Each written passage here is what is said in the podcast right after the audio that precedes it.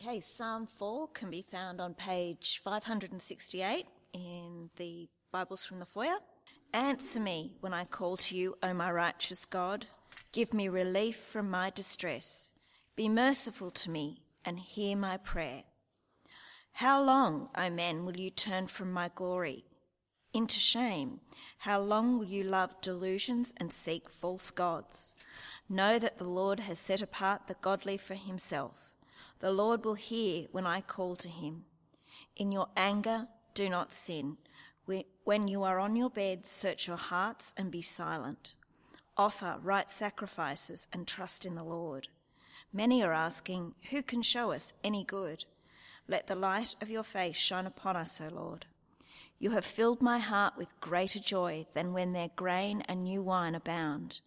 I will lie down and sleep in peace, for you alone, O Lord, make me dwell in safety. Okay. So this one can be found on page 1238, and this time I will allow you to get there in the right time. Okay, we all there? Okay, finally, brothers, we instructed you how to live in order to please God, as in fact you are living. Now we ask you and urge you in the Lord Jesus to do this more and more. For you know what instructions we gave you by the authority of the Lord Jesus. It is God's will that you should be sanctified, that you should avoid sexual immorality, that each of you should learn to control his own body in a way that is holy and honourable, not in passionate lust, like the heathen who, heathen who do not know God. And in that this matter no one should do wrong. Should oh sorry. No one should wrong his brother or take advantage of him. The Lord will punish men for all such sins, as we have already told you and warned you.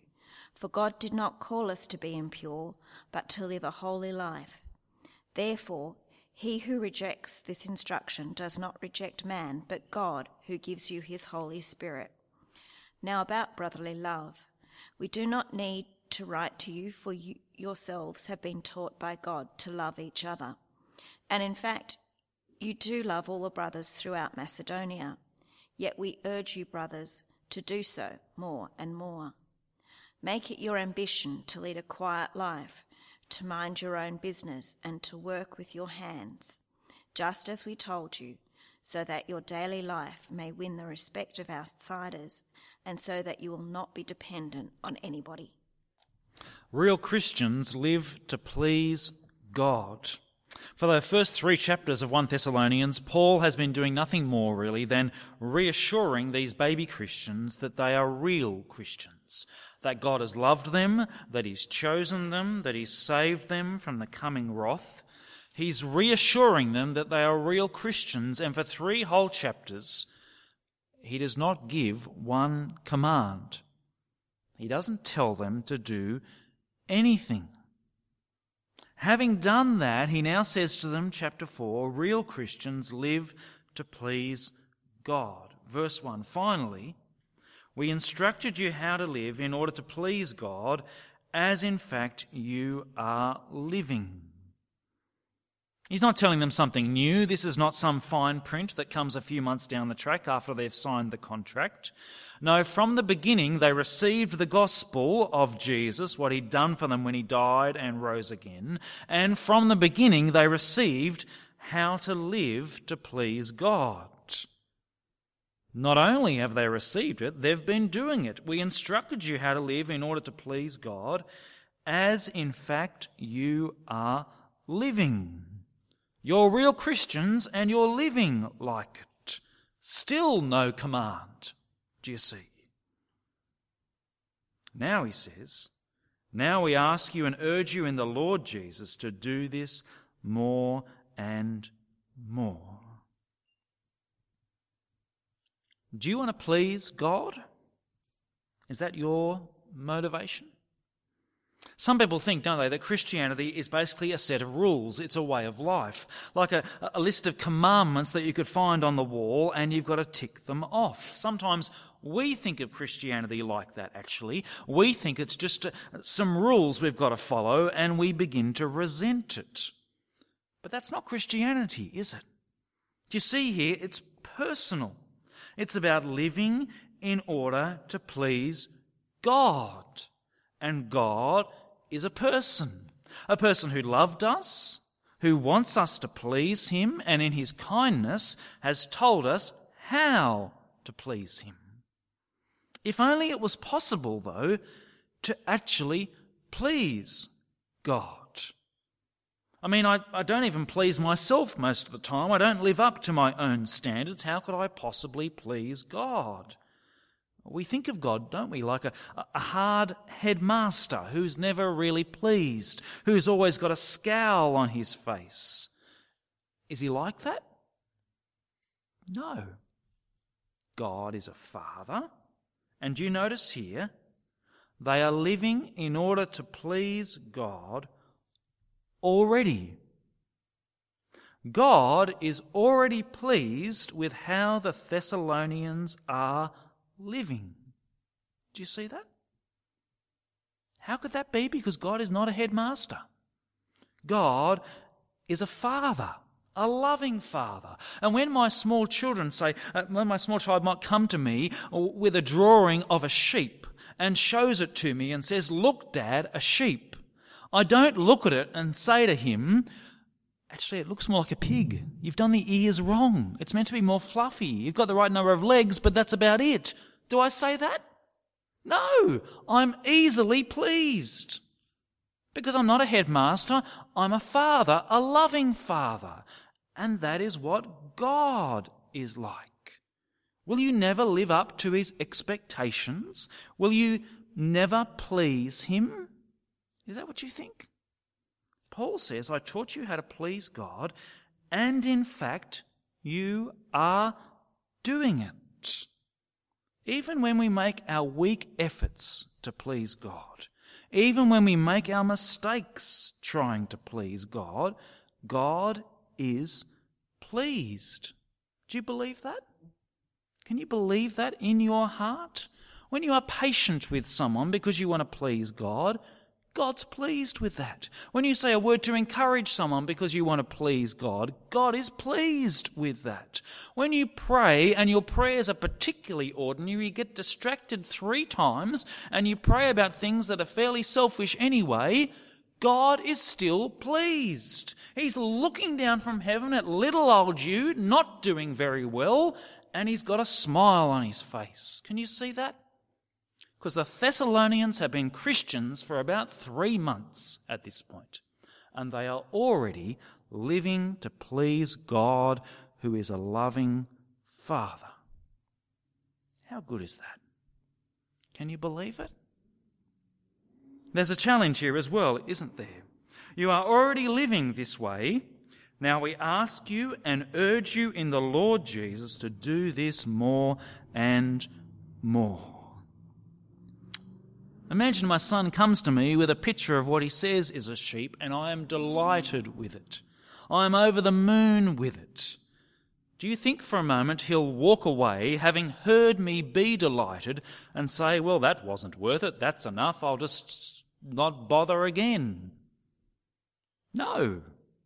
Can you imagine if a husband bought flowers for his wife and his wife is delighted with them and he walks away saying, Well, I won't do that again? Once was enough. Does that make sense? No. When you know that the Heavenly Father you have is delighted, is pleased with what you do, you want to do it more. Do you see? More and more. And yet, so often we think, well, I've done better now than I used to. I'm more patient than I used to. I'll just stay with that now. I actually read the Bible more now than I used to, so that's about enough. I actually pray a little less distractedly than I used to, so that will be enough. God's pleased. I can be mediocre.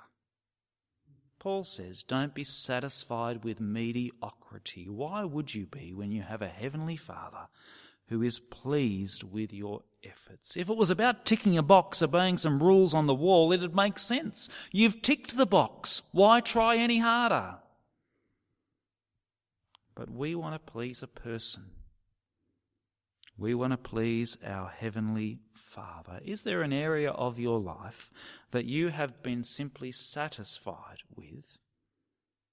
Satisfied with mediocrity, and you really haven't made an effort to please God in that area for ages? What do you want to do about that this week? How could you please God more and more? Real Christians live to please God more and more. But as Paul got something in mind particularly, is there something particularly, an area of life that we need to please God more and more that is so important that he actually told them in those brief three weeks before he left? That is so important that he told them then and he needs to remind them now. Yes, there are two things. Please God by learning sexual self control and please God by loving one another. Verse 3.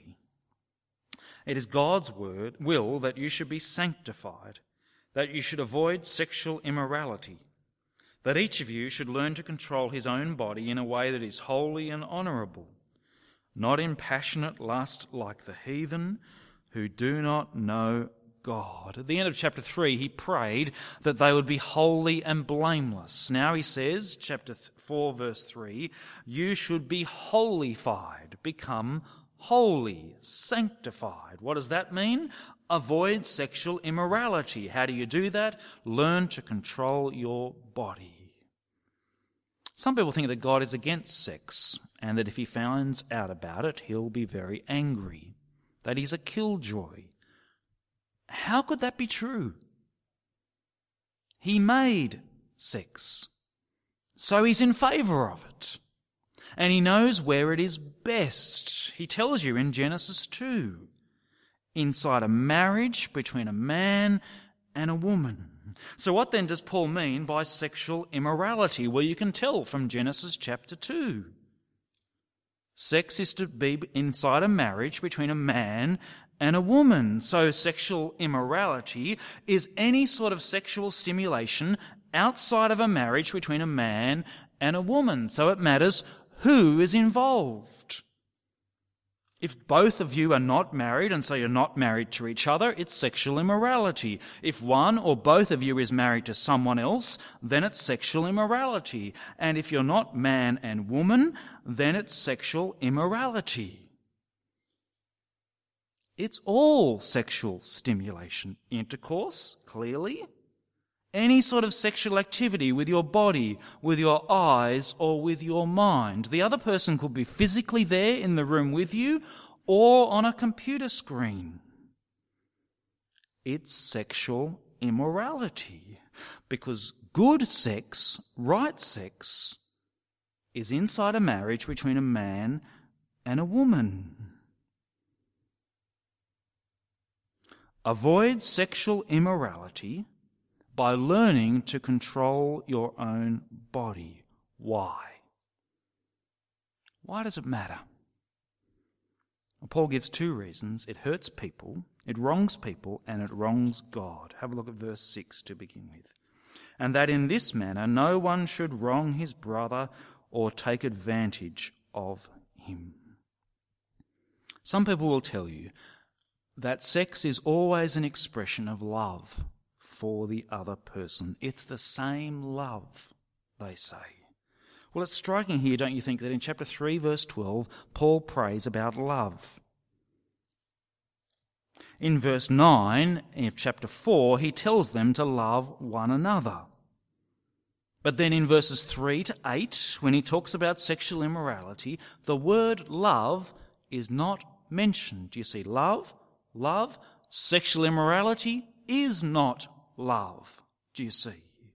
To commit sexual immorality against someone or with someone is not love. Other people will tell you that whatever you do in the privacy of your own bedroom is no one else's business because it doesn't hurt anyone else. Well, that is a load of rubbish, isn't it? Try telling that to yourself or your partner when you break up and are in pain over it all. Try telling that to the husband of the person that you're having sex with, or their children, or their parents, Or if you're going out with someone, try imagining telling that to their future spouse when it's not you, which is most certainly on the cards. You're only going out. It hurts someone else. And pornography? Well, it might seem like there's only you and the screen, and there's only one person in the screen, and she wants to do it, you think. But does she? Is there really no pressure on her, no exploitation? She's being paid, after all. Why would she do such a job? Pan back from the camera for a moment and try and think who else is there. There are people in the room making the movie, watching what's happening. There are people exploiting the people making the movie. And what is it doing to your brain? And what is it doing to your spouse? Whether they know or don't know. What will it mean for your future spouse? Why should you avoid sexual immorality? Because it wrongs others. On top of that, when you're supposed to be pleasing God as one of God's people, it wrongs God. Have a look at verse 6 again. The Lord will punish men for all such sins, as we have already told you and warned you. For God did not call us to be impure, but to live a holy life. Therefore, he who rejects this instruction does not reject man, but God, who gives you his Holy Spirit.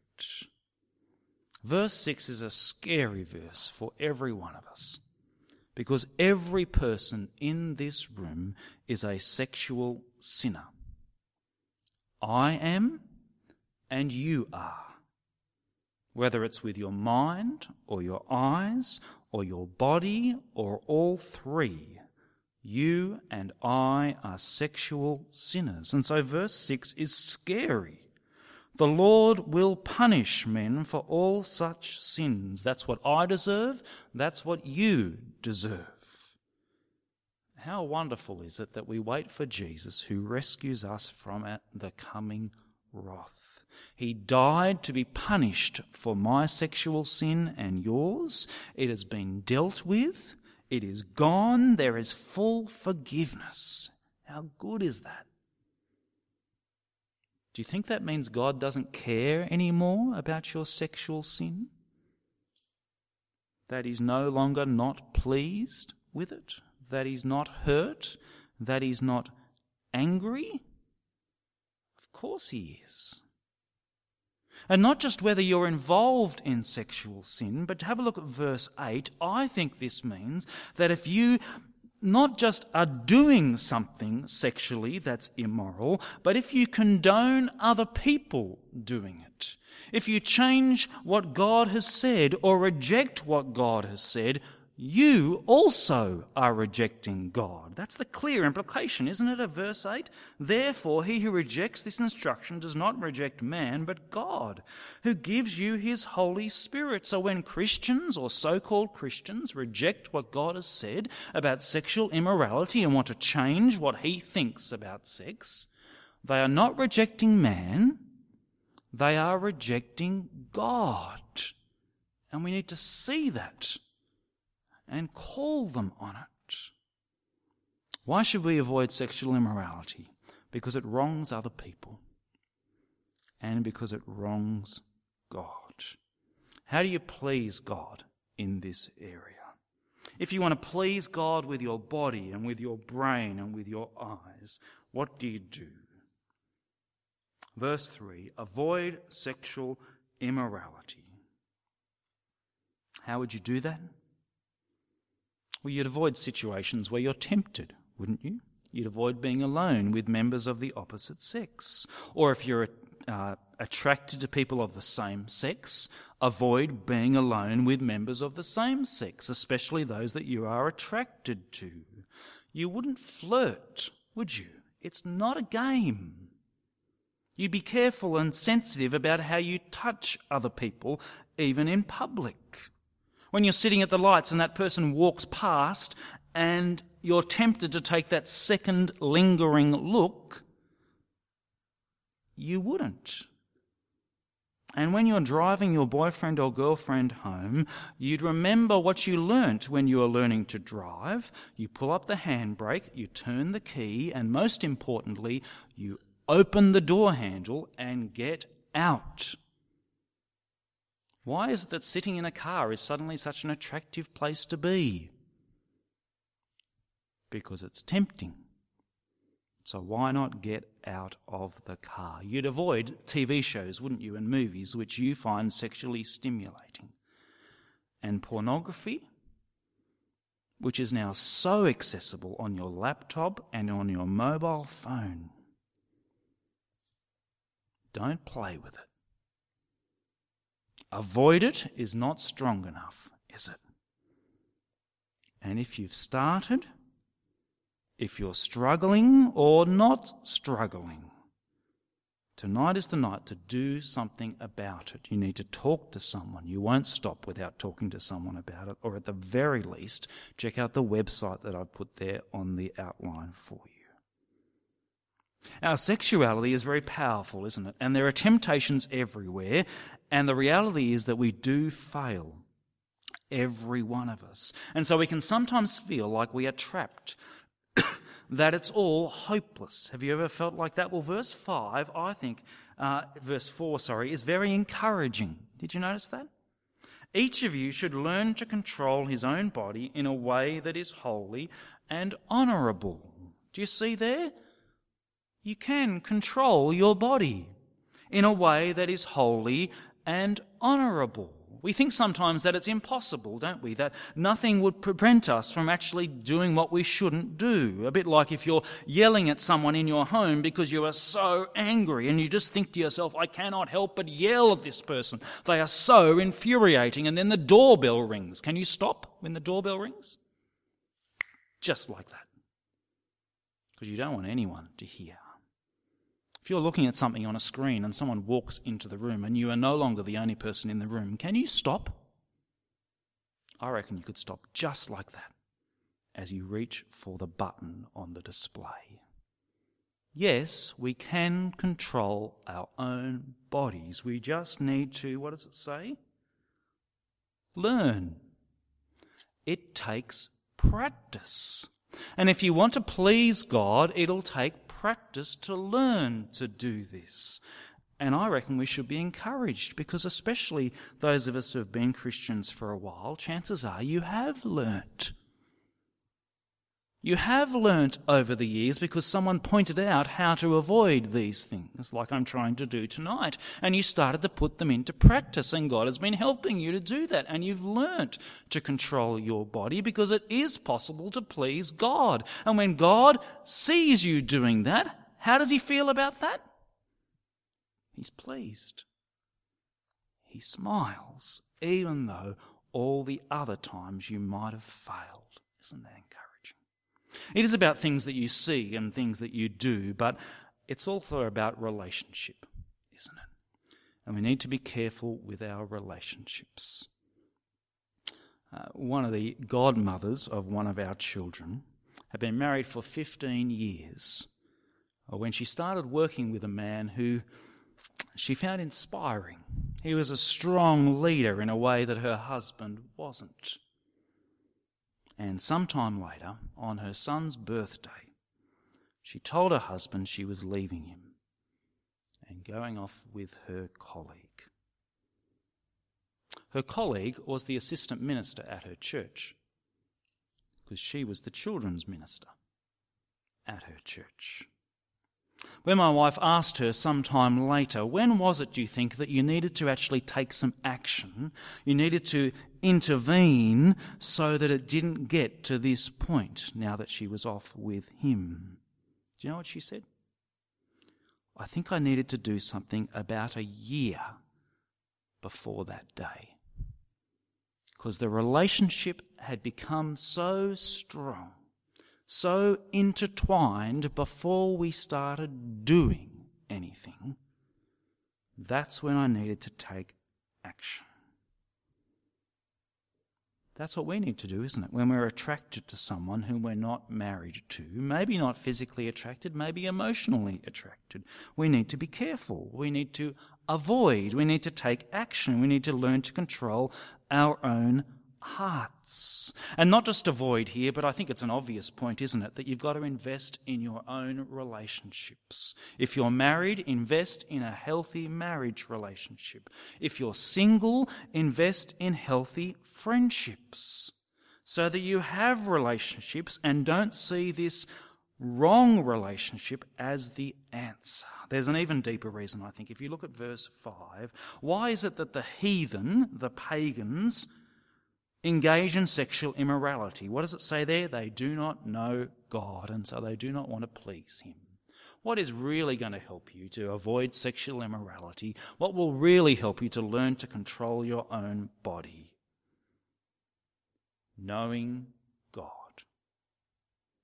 And when you know God better, you will want to please Him more and more. The National Church Life Survey found that amongst those who read their Bible regularly, they are 60% less likely to use pornography, 60% less likely to have sex outside of marriage. Do you need a survey to work that out? No, it was right there in 1 Thessalonians 4. It's obvious. We need to learn to know God better and to want to please God how do you please God more and more? You've got to get to know Him more.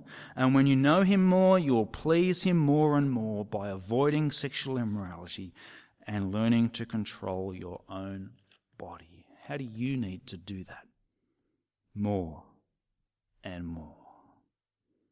Well, finally, of course, there's more to pleasing God, isn't there, than avoiding sexual immorality. The second thing that Paul stresses that he's already told them about is loving one another. Verse 9. Now, about brotherly love, we do not need to write to you, for you yourselves have been taught by God to love each other. And in fact, you do love all the brothers throughout Macedonia.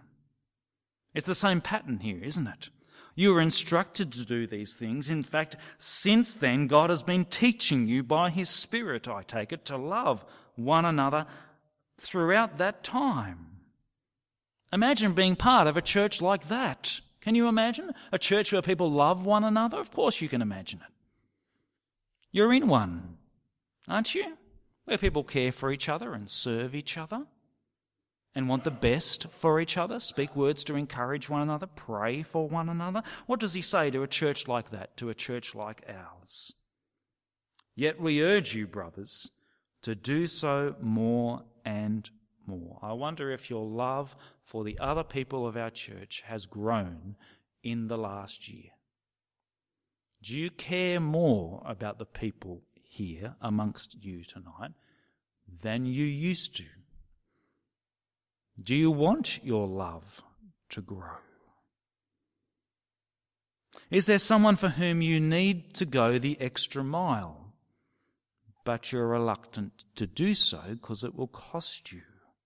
Is there someone for whom you need to love with actions as well as words? Or is there someone you need to love with words as well as actions? Does your love need to grow more and more. And it needs to be in practical ways. Have a look again at verse 10. Yet we urge you, brothers, to do so more and more and to make it your ambition to lead a quiet life, to mind your own business, and to work with your hands just as we told you. It looks like it's a new point, doesn't it? Something about ambition and work and uh, leading a quiet life. But it's not a new point, it's the same sentence. We urge you, brothers. Urge you to do what?